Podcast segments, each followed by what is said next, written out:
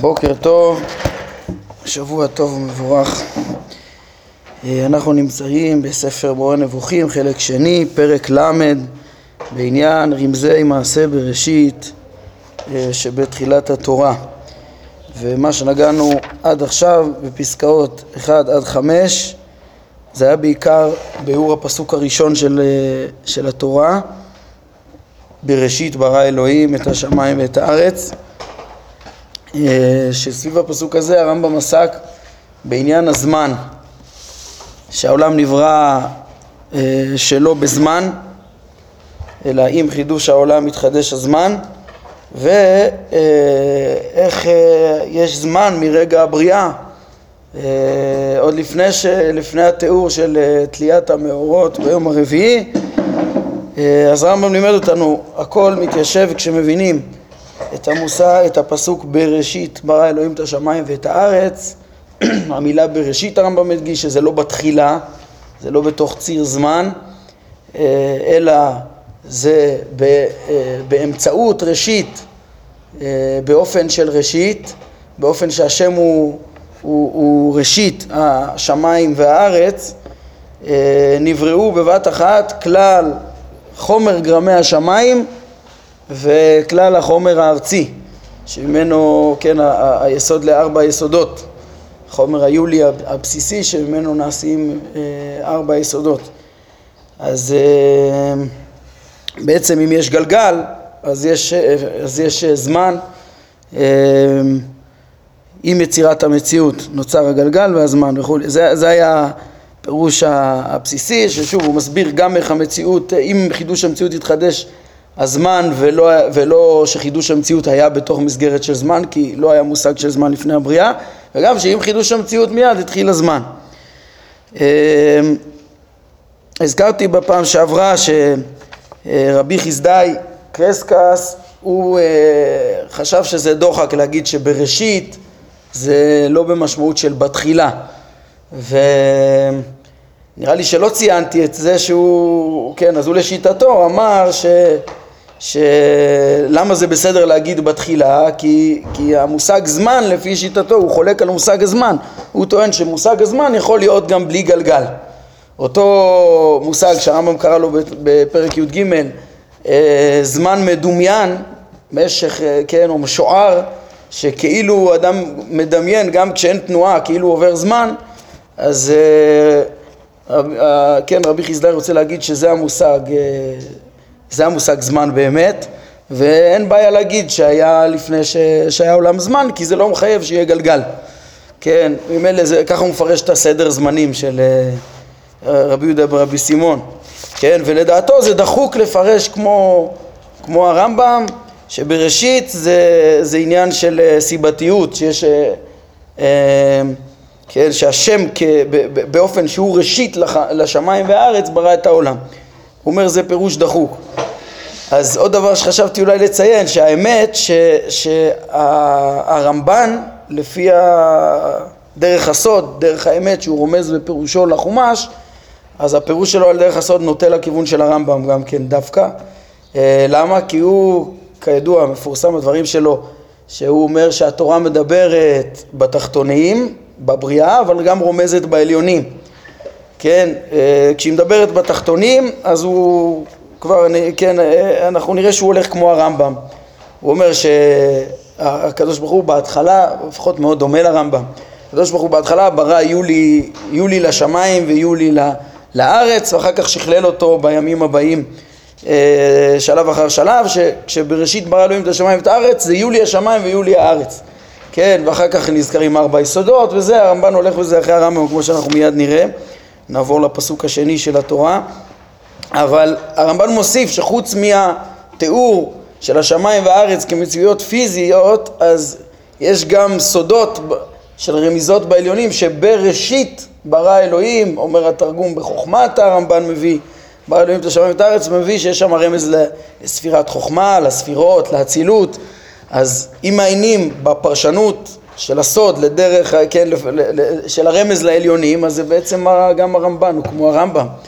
שבאמצעות ראשית, כן, הבאנו גם אה, פעם שעברה תירוצים נוספים לרמב"ם, שגם אצל הרמב"ם הראשית יכול להיות שזה לא רק בזה שהשם הוא הראשית, כן, אלא יש פה רמז בתוך הראשית הזאת גם לזכלים הנבדלים, אולי לגלגל ערבות המקיף, אז זה אולי בתוך ראשית, כן, בקיצור, אבל ההתבוננות הזאת שיש פה איזה ראשית שמכוחה קיימים שמיים וארץ, זה פירוש שגם הרמב"ן בסוף אה, הלך איתו.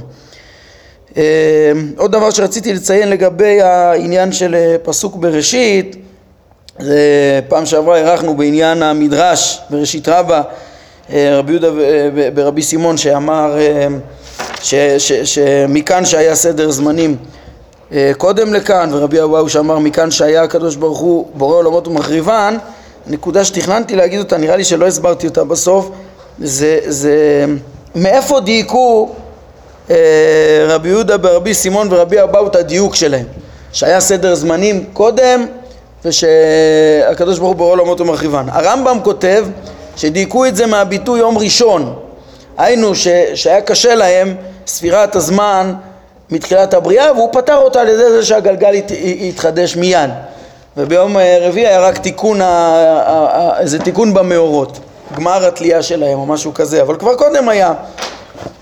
ככה הגרסה של הרמב"ם. יום ראשון, אמר רבי אבאו וכולי, הרמב"ם, הרמב"ם ראינו את זה שהוא אומר, אבל המדרש לפנינו, אה, מביאים את זה פה בהרחבות, אה, מביאים שדיוק אחר, לא מיום ראשון, אלא מה שכתוב ויהי ערב, יהי ערב, אין כתיב כאן, אלא ויהי ערב. כן, יש כאן דיוק בלשון, הרי כל הבריאות, אה, הקדוש ברוך הוא אומר יהי אור, יהי, וביום הראשון מתואר ויהי ערב, כאילו הוא כבר היה קודם. ולכאורה יש איזו משמעות מאוד מאוד גדולה, אם, אם זה הדיוק במדרש או זה הדיוק. כי לפי הנוסח אה, שלפנינו, אז ברור שרבי יהודה ברבי סימון ורבי אבאו מדברים על, על הזמן שלפני היום הראשון, על סדר זמנים קדמון ו, ועולמות, בורא עולמות ומחריבן לפני היום הראשון, כמו שרגילים להבין אותם. כן, ואז באמת אה, יש מקום להתקשות ולהבין מה הם סברו, כל מה שדיברנו פעם שעברה, וצריך לתרץ שהזמן הוא לא בדיוק זמן, או כרבי חסדאי שאומר שהנה חינם יכול להיות שהיה בריאה תמידית, יש מאין, ו... וכולי, ולא לדרך אה, הרמב"ם, והרמב"ם כאילו יצטרך להידחק בשיטתם ולהגיד שזה כמו אפלטון אולי, יש איזה יולי קדמון כמו אפלטון ולא, ולא כמו אריסטו, משהו כזה. אבל צריך לשים לב שלפי הרמב"ם, הנוסחה במדרש, יש לו, הרמב"ם הוא מקור קדום לנוסח של המדרש, הוא אומר שהדיוק הוא רק מיום ראשון. אם הדיוק הוא רק מיום ראשון, אז בסוף אפשר לפרש אותם אחרי כל הקושיות והדיונים, אחרי החידוש של הרמב"ם בפירוש של הפסוק הראשון, שהגלגל יתחדש, שמיים וארץ יתחדשו ביום הראשון, אם, כן, זה, זה, זה כל הבריאה בבת אחת נבראה, שמיים וארץ נבראו בבת אחת, אה, מסיבתו של הראשית, של הקדוש ברוך הוא, אה, וכן, והזכלים הנבדלים וכולי, אז, אה, אז בעצם אפשר לפרש את רבי יהודה ורבי, ברבי סימון ורבי אבאו כמו הרמב"ם למסקנה. לפי הנוסחה של הרמב"ם אפשר להגיד את התירוץ שאמרנו פעם שעברה בסוף, ש... שבעצם אחרי החידוש של הרמב"ם, מה הוא אומר? חכמים עצמם אמרו שהמאורות רק נתלו, נבראו ביום הראשון, רק נתלו ביום הרביעי, אז, אז, אז יוצא ש, שאפשר להגיד, נו, הם שאלו מה, מה, מה זה הסדר זמנים שהיה לפני היום הרביעי, או ברור עולמות ומחריבן שהיה לפני היום הרביעי, זה, זה בגלל שהתחיל סדר הזמנים מהיום הראשון. יום ראשון, אז התחדש הגלגל, וככה להסביר גם אותם. טוב, בקיצור, זה, זה רציתי להשלים לגבי הפסוק הראשון, לגבי הזמן בבריאה. עכשיו אנחנו עוברים לפסוק השני, כן, והארץ הייתה תוהו ובוהו וחושך על פני תהום, ורוח אלוהים מרחפת על פני המים.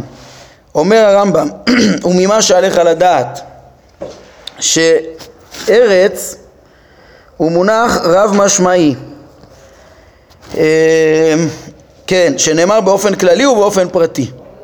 באופן כללי על מה שמתחת, על כל מה שמתחת לגלגל הירח, כלומר ארבע יסודות, ובאופן פרטי על האחד האחרון מהם שהוא האדמה. הראיה לכך היא מה שנאמר והארץ הייתה תוהו ובוהו וחושר על פני תהום ורוח אלוהים מרחבת על פני המים הרי שקרא לכולם ארץ, כן?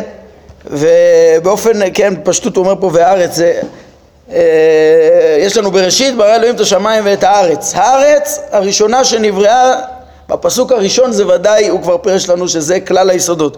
עכשיו משמע שהוא אומר שגם הארץ שבפסוק השני זה אותה ארץ. והארץ, כלל הארץ, הייתה תוהו ובוהו וחושך על פני תהום ורוח אלוהים מרחפת על פני המים, אז זאת אומרת כלל הארץ היה בה אה,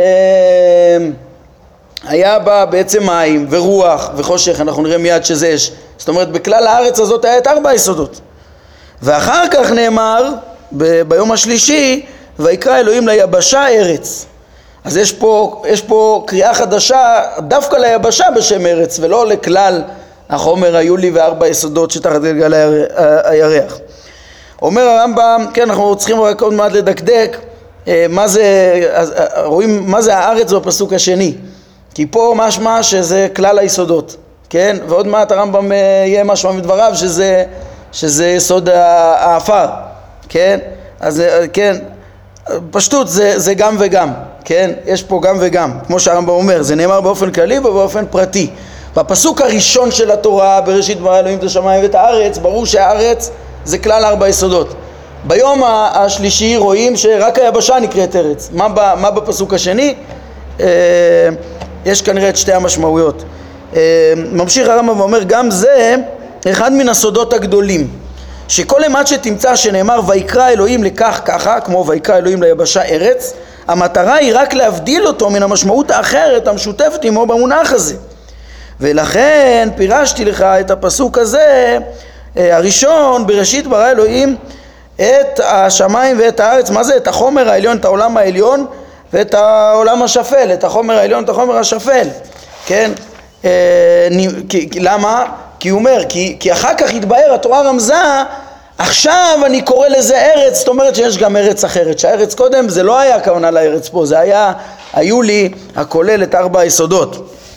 אה, נמצא שארץ הנאמרת בתחילה היא החומר השפל, כלומר ארבע יסודות, כן, כלל החומר של העולם השפל. ומה שנאמר עליה אה, ויקרא אלוהים ליבשה הארץ היא אדמה לבדה. הדבר יתברר אם כן. כן, ממשיך הרמב"ם על הפסוק השני, כן, ואומר ככה, וממה שעליך לדעת שארבעת היסודות נזכרו בתחילה אחרי השמיים, כן, אה, אה, שאמר, שאמרנו שהמונח ארץ הראשון מורה עליהם, על ארבע היסודות, כן? ארבע היסודות הם גם נזכרו והתפרטו, הרמב"ם בעצם מוסיף פה. שוב, ארבעת היסודות שנזכרו בתחילה אחרי השמיים, שאמרנו שהמונח הראשון, שהמונח ארץ הראשון מורה עליהם, הם גם התפרטו. למה? כי הוא הזכיר ארץ ומים ורוח וחושך. כן? אז ארץ זה העפר, ומים זה מים, ורוח זה אוויר, וחושך זה אש, כן? חושך הוא יסוד האש, כמו שהרמב"ם עכשיו אומר. אל תחשוב אחרת. הוא מביא ראיה שאש, ראיות שאש נקראת חושך. אה, נאמר, אה, ודבריו שמעת מתוך האש, כן, בפסוק אחד ובפסוק מקביל שמתאר גם כן את מה ש... אה, את, את, את, את האש במעמד הר סיני, כן, נאמר כשומכם את הכל מתוך החושך.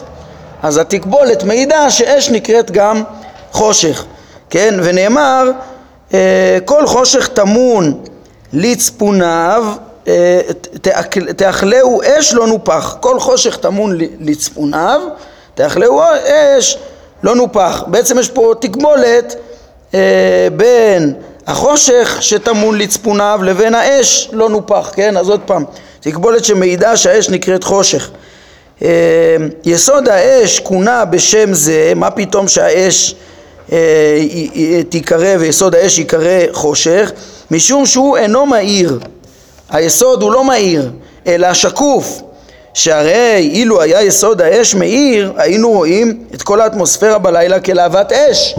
כן, כשאתה לא רואה את אור השמש, היית רואה את האור של האש. אלא מה? שהוא אומר, האש היסודית בעיקרון, האש היסודית זה מה שנקרא אש שחורה. אש שחורה על גבי אש לבנה, כן, אה, אה, אולי, לפחות בטח ככה הראשונים הבינו את, ה, את המושג הזה, כמובן זה, ב, ב, זה אמור להיות דומה לדיו ול, ולמצע הבהיר לעומתו, שחור ולבן, ככה הקדוש ברוך הוא כתב את התורה, יש חורה על גבי אש לבנה לפי המדרש. כן, אבל, אבל יש פה גם כן את הרעיון שהאש היא, היא, היא, היא ביסודה היא שקופה בעצם. הרמב"ם אומר, חסרת צבע. האש שאנחנו רואים אותה כאן, בעצם שהיא תמיד אה, יש לה צבעים, זה כנראה בגלל העירוב של, ה, של היסוד של האש עם שאר היסודות, שגורם לו גם כן את הצבעים. אבל האש היסודית, אומר הרמב"ם, אין אין לה אור אה, משלה, אין לה צבע, ולכן אה, אפשר לראות דרכה את, את גרמי השמיים. היא שקופה, והחושך זה, זה, זה בעצם כינוי לשקיפות שלה. כן, איך שהיא נראית ב, בלילה. כן, דרך אגב, רלב"ג, יש... הרמב"ם בעצם טוען פה טענה, בפסוק השני נזכרים ארבע יסודות. בימי הראשונים, רוב, כן, המון ראשונים ככה פירשו. הרמב"ן ככה מפרש בשלושה חיבורים שלו, כן, בעקבות הרמב"ם, גם בדרשת תורת השם תמימה, ואחר כך בדרשה לקהלת, ואחר כך פירושו לתורה, כולם מפרש אותו דבר, כמו שאמרנו, על היו לי שמיים וארץ, ואחר כך שהארץ הזאת כוללת את ארבע היסודות. אה, רלב"ג מפרש ככה, הרבה, הרבה ראשונים, איך אני אביא אולי ביטוי של הר"ן, הר"ן אומר בתחילת הדרוש הראשון, כל המפרשים האמיתיים פירשו את ה... אה, שבתחילת התורה נזכרו ארבע יסודות. ככה כותב הרמב"ן, הר"ן. כל המפרשים האמיתיים שמבינים את כוונת הכתובים ככה פירשו. כל כך היו שם משוכנעים, כאילו זה, זה, זה היה התודעה, זה היה המדע, זה היה הפיזיקה, שזה היה ברור להם כשמש, שזה הכוונה. אלא מה שנחלקו קצת איך להבין, איך לפרש את הארבע יסודות, כן? נגיד הרלב"ג הבין שהחושך זה ביטוי ליסוד העפר, שהוא הכי חשוך כאילו לעומת היסודות האחרים שיותר אה, בהירים. כן, אבל על כל פנים זה הפירוש של ה... והוא מתווכח עם הראיות של הרמב"ם פה על ה... שאש נקראת חושך. אבל הרמב"ם ככה פירש, אה, יש לנו פה את, ה, את, ה, את ארבעת היסודות. עכשיו תשימו לב מה כתוב פה. הרמב"ם פתאום אומר לנו שהוא הזכיר שארץ, יש פה בפסוק השני, ארץ, מים, רוח, חושך. אבל פסקה קודם ראינו שארץ זה, והארץ הייתה תוהו ובוהו וחושך על תהום זה, זה, זה פירוש מה הארץ הראשונה הייתה, כן? אז נראה שהראש של הפסקה הקודם זה מה שפותר פה את השאלה. הרמב"ם אומר שבאמת יש פה, כבר, כבר לימדה אותנו התורה ש, ש, שיש ארץ היא רק היבשה. אבל, אבל זה שם מיוחד, היבשה היא ארץ, זה קריאה מיוחדת, קודם היא לא הייתה ארץ. קודם, אז זאת אומרת זה יכול להיות גם וגם, בקיצור הפסוק הראשון מלמד על עצם בריאת החומר, השמיים וחומר הארץ, הפסוק השני מפרט את ארבע היסודות שבתוך הארץ רומז לארבע יסודות שמהם בעצם אה, ייבראו כל היצורים שתחת אה, גלגל הירח, אה, כן, מיסודיהם, הם לא יהיו טהורים היסודות האלה, הם יתערבו ומהערבובים שלהם ייווצרו כל היצורים. אה, אומר הרמב"ם, היסודות נזכרו לפי מיקומם הטבעי. הארץ, כן הנה עוד פעם, ברור שהוא מתכוון שהארץ והארץ הייתה זה גם היסוד עצמו. שוב, זה נאמר בכלל ונאמר בפרט. אה, בסודות, אולי בפשט זה, זה לא כל כך זורם, אבל, אבל סודות מעשה בראשית נכתבים גם ברמז. כן, בפשט אתה צריך להגיד שזו אותה הארץ כנראה שנזכרה. אבל uh, יש מפרשים, מפרשי הרמב"ם שהתקשו בזה, אבל אני אומר, זה, מה הבעיה? זה לא חייב להיות פה פשטי רק, כאילו זה, זה סוד, זה רמז. Uh, סודות נזכרו לפי מקומם הטבעי, הארץ ומעליה המים והאוויר צמוד למים והאש מעל האוויר, כן, לפי מיקומה ממש. אמ, כן, אמ, אפשר להוסיף גם על העניין הזה, אתם זוכרים שהתבוננו בזה שהרמב"ם כלל את ארבע היסודות, את הבירור על עצם אה, ארבע יסודות, כשדיברנו על הלכות יסודי התורה, זה היה בסוף פרק ג' ביחד עם ביאור הגלגלים ואחר כך בפרק ד' הוא דיבר על כל הברואים שמורכבים מארבע יסודות. למדנו על זה שגם ארבע יסודות הם, הם לא, הם, הם דברים מופשטים, הם הסיבות של ההרכבה של כל דבר. אז, אז זה דברים סודיים שצריך אה, לרמוז אותם, כן? על כל פנים עכשיו הרמב"ם אומר, מתוך הכתובים גם אפשר לראות את הסדר שלהם. הארץ מעליה המים אה, והאוויר צמוד למים והאש מעל האוויר, מעל כולם. למה? איך אפשר לראות את זה רמוז בפסוקים? כי מכך שדווקא על האוויר נאמר שהוא על פני המים, כן, על פני המים פה זה סמוך למים, ככה הוא, הוא מבין. האוויר, רוח אלוהים מרחפת על פני המים, אז האוויר מעל המים, נמצא שהחושך אשר על פני תהום הוא מעל הרוח בלי ספק, כי כבר הרוח צמודה למים, כן? אז אם זה מעל, ויש שניים שנאמר עליהם כאילו שהם מעל. יש, יש לנו תהומות יחסי הומו, מה זה תהום? תהומות זה, תהום זה משהו כללי כזה, כן? קרקעית הים שמכוסה מים, מעל, מעל הקרקעית וה, וה, וה, והמים יש את, את האש. אבל הביטוי של האוויר הוא יותר צמוד למים, ורוח אלוהים מרחבת על פני המים, לא על התהום, שזה משהו כללי, איפה, כמה מעל התהום? כמה, כמה מעל התהום האש נמצאת? לא ברור. אז כיוון שנזכר שהאוויר הוא מעל המים, האש מעל. אה, ואז יוצא שכל היסודות אה, כסדרם. אה, כן. עכשיו אני חושב על עוד, עוד הסבר איפה נזכרה הארץ זה אולי בתהום, הרי תהום זה קרקעית הים בפשטות, אז גם פה אתה יכול ללמוד את הסדר שלהם, אבל הביטוי, הרמב"ם אומר, ארץ, מים, רוח, חושך, זאת אומרת שהוא מתכוון שהארץ זה גם במשמעות, כן, הפסקה, כמו שאמרנו, המשמעות הכללית בפסקה הקודמת, משמעות של יסוד האפר בפסקה הזאת, אפילו שמדובר על אותו מילה, הפסוק השני של התורה. אה, כן, אני ממשיך ברמב"ם, אז הוא אומר ככה, מה שחייב, אה, שחייב אותו לומר רוח אלוהים, למה הוא מייחס את האוויר, את יסוד האוויר לבורא, רוח אלוהים? הוא מכיוון שהוא תיאר אותה כנעה, כלומר מרחפת, ותנועת הרוח מיוחסת תמיד להשם, כן, בכתובים שונים, ורוח נשא מאת השם. נשבת ברוחך, כן, כי שמו ים, שאלו כעופרת מים אדירים, אה, אה, ויהפוך השם רוח ים, וזה נפוץ. הרמב"ם אומר, למה כתוב אה, רוח אלוהים? תגיד, ורוח מרחפת. הוא אומר, כן, כי הוא, הוא תיאר את, את התנועה שביסוד האוויר, כן? כן, הוא מביא פה דוגמאות שונות של רוחות ש, ש, שהקדוש ברוך הוא מניע אותם, כן? אה, בחלק א' למדנו על המעלה שבתנועה שמיוחסת בגלל זה למלאכים, אצל הבורא, כן, אצלם מיוחס כנף בשביל לתאר את אה, מהירות, קלות התנועה שלהם, אה, פרק מ"ט אני חושב, אבל אצל הבורא אין ייחוס של כנף, הוא, הוא מניע כן, אולי באוויר, בגלל שהוא הוא, הוא גזי וכל הזמן יש בו תנועות ורוחות, זה אולי שם רואים את זה ש...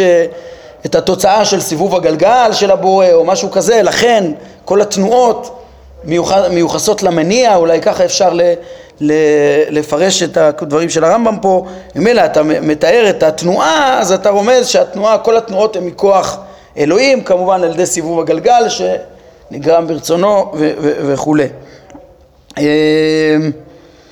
וכיוון שהחושך שנאמר בתחילה, שהוא שם היסוד, אינו החושך שנאמר אחר כך, שהוא החושך, כן, זה המושג חושך, חושך, היעדר של אור, לכן החל לבאר ולהבדיל, ואמר ולחושך קרא לילה, באופן, שביאר, באופן שביארנו, אה, כן, את היסוד הגדול שכל פעם שכתוב אה, ולדבר מסוים קרא שם מסוים, זאת אומרת שקודם זה היה משהו אחר, אז זה עוד ראייה, הרמב"ם מביא ראייה בעצם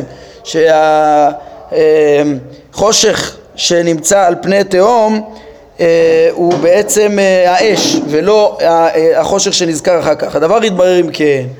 עד כאן בעניין הפסוק השני.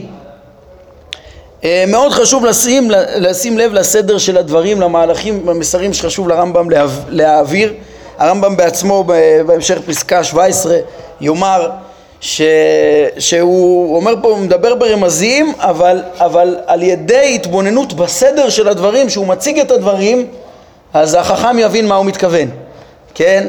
אה, לכן כל הזמן צריך לשים לב, כן? יש הרבה דברים עמומים, אבל, אבל אתה מתבונן באיזה הקשר הרמב"ם מביא אותם, אז אתה מבין בדיוק מה הוא רצה לומר. אה, אם כן, אז אנחנו נסכם את הסדר שראינו עד כה. ראינו את ה...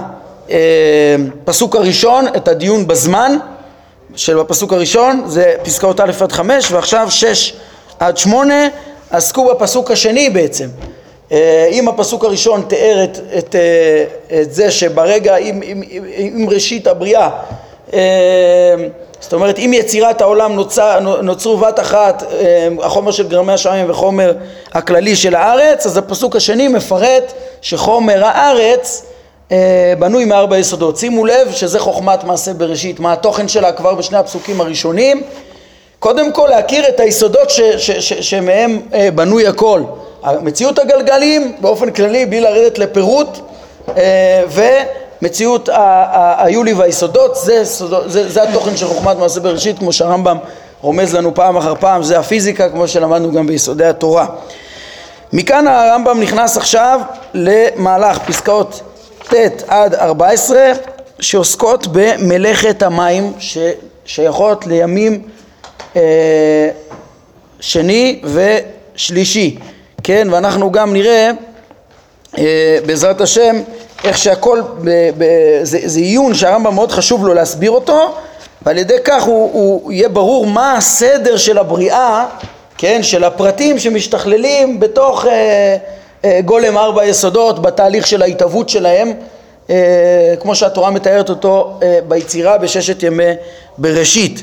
כן, אני מזכיר שהרמב"ם כבר אמר ש, שכדי להבין טוב את ההיגיון של היצירה אה, אפילו שאנחנו לא, לא חייבים להבין אותו, פרק י"ז הוא אמר, כי זה לא לפי חוקי הטבע, זה לפני התייצבות חוקי הטבע, לא חייבים להבין אותו. אבל, אבל, אבל בכל זאת הרמב"ם אמר שהוא יעיין בפסוקים וילמד אותנו את הסדר של ההתהוות בצורה הגיונית.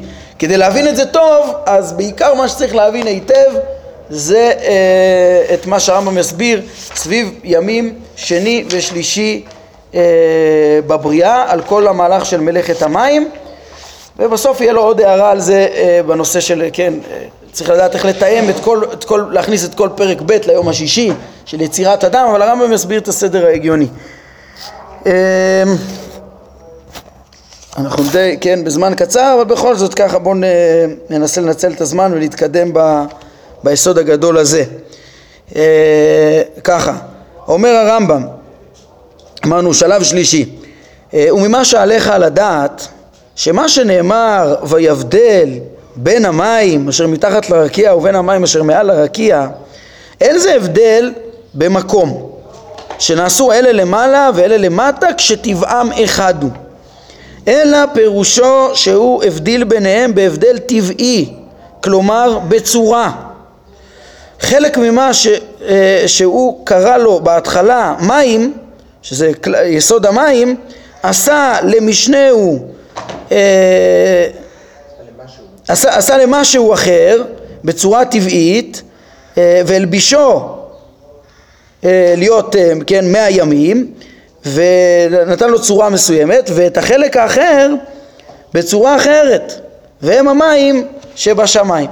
כן, טוב זה דבר, זה, זה יסוד מאוד מאוד אה, אה, גדול וחשוב אחד הדברים שהתקשו בהם ב, ב, ב, ב, בימי הביניים זה המושג הזה, המים שלמעלה מן הרקיע, כן? אה, שמה, מה זאת אומרת? הם לא הכירו, יש לנו ארבע יסודות, איפה יש מים? מעל האוויר, מעל, ה, מעל, מעל האש, מעל הגלגלים, כל הדברים האלה היו דברים שהם נמנעות והם העסיקו את חכמי ימי הביניים, איך, איך אפשר להבין את הדבר הזה? אז הרמב"ם אומר, תשים לב, ההבדלה פה זה הבדלה בצורה, אל תחפש מים נוזליים, כן? ואנחנו נראה איך שכל, כן, כל אה, ההסברה שלו אה, למלאכת המים גם תהיה בנויה על ההבנה של, שאריסטו הגדיר בספר אה, מטאורולוגיה ש, שהמים מתאדים, היום זה דבר פשוט שבפשוטים וכולם יודעים את זה, כן, אבל פעם זה בכלל לא היה פשוט ו, והרמב"ם אומר, מסביר את זה גם במונחים של אריסטו, שמה, שבעצם יש שכבות, באוויר יש שכבות גם של עדים, של עדי מים. עכשיו במושגים שלהם שכל חומר נבחן מחומר אחר לא במצב צבירה של אותו חומר כמו שמסבירים היום כן ושיש לו הרכבה מולקולרית משלו אלא ש- שמשתמרת גם במצבי הצבירה השונים אלא בצורה, חומר נבחן בצורה. אז, אז, אז, אז יש, ויבדל, השם לקח את יסוד המים ביום השני והבדיל חלק ממנו, נתן לו את צורת המים המוכרת שלנו וחלק נהיה עדים, כן? ו- וזה העננים, וזה מה שיסביר את, ה- את, ה- את, ה- את המחזוריות של המטר, של ה- כל המחזוריות המים, של הגשם וכולי, כמו שאנחנו נראה בעזרת השם הפעם הבאה, וזה אומר הרמב"ם סוד גדול, שזה סוד ההבדלה פה בין המים למים, שזה לא סתם ל- ל- ל- לשן- ל- להעביר מקום, אלא לתת להם צורה חדשה, כן? כי קודם דיברנו על היסודות הבסיסיים, מתוך המים, אז הקדוש ברוך הוא יצר חלק שיהיו גזים ויהיו עדים ויהיו באוויר וחלק יהיו על הארץ ואת כל ההשלמה של ההסברה של הדבר הזה ששייכת ליום השני והשלישי נראה בעזרת השם הפעם הבאה. שוב כמו שאמרתי מהלך מאוד מאוד חשוב שצריך לקרוא אותו בכללותו בעזרת השם נראה מתשע עד ארבע עשרה ואז נראה איך שגם הרמב"ם אה, יוצאים מזה הבנה מסודרת של כל הסדר של היצירה אה, בימי בראשית מיום ראשון עד, עד היום השישי. אה, כן שזה אה, טוב, דבר מאוד מאוד אה, חשוב, זה בעצם מה שהוא לימד אותנו ב, אה, בפסקה חמש כבר, שהוא אמר נבראו שמיים וארץ, החומרים באופן כללי וכאילו נזרעו בהם, הם, ה, הם הרשיות של אה, המציאות. וכן, אתם זוכרים בחלק א' הוא דיבר על זה שלדעת את החומר והצורה זה לדעת את הרשיות, כן, אז גם ארבע יסודות במובן מסוים הם רשיות למה שמורכב מהם ואחר כך הזרעים כאילו נובטים, כאילו יוצאים בימים הבאים בששת ימי בראשית אחרי שנבראו שמיים וארץ הכוללים כדי להבין את הסדר של איך הדברים יוצאים מן הכוח אל הפועל צריך את הבירור הזה. טוב, אנחנו נעמוד כאן להיום ברוך אדוני לעולם אמן ואמן